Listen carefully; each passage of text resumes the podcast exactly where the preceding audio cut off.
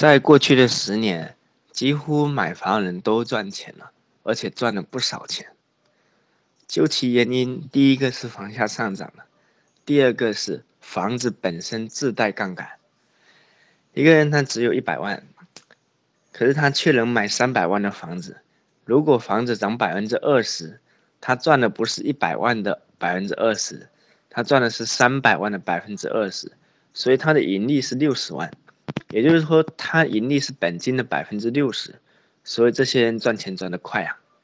那么，同样的道理，你跟银行借两百万，那么十年以后你再还他，其实这两百万通过通货膨胀以后，它实际上十年以后你还他的容易程度是以前的百分之五十，实际上的购买能力是以前的百分之五十。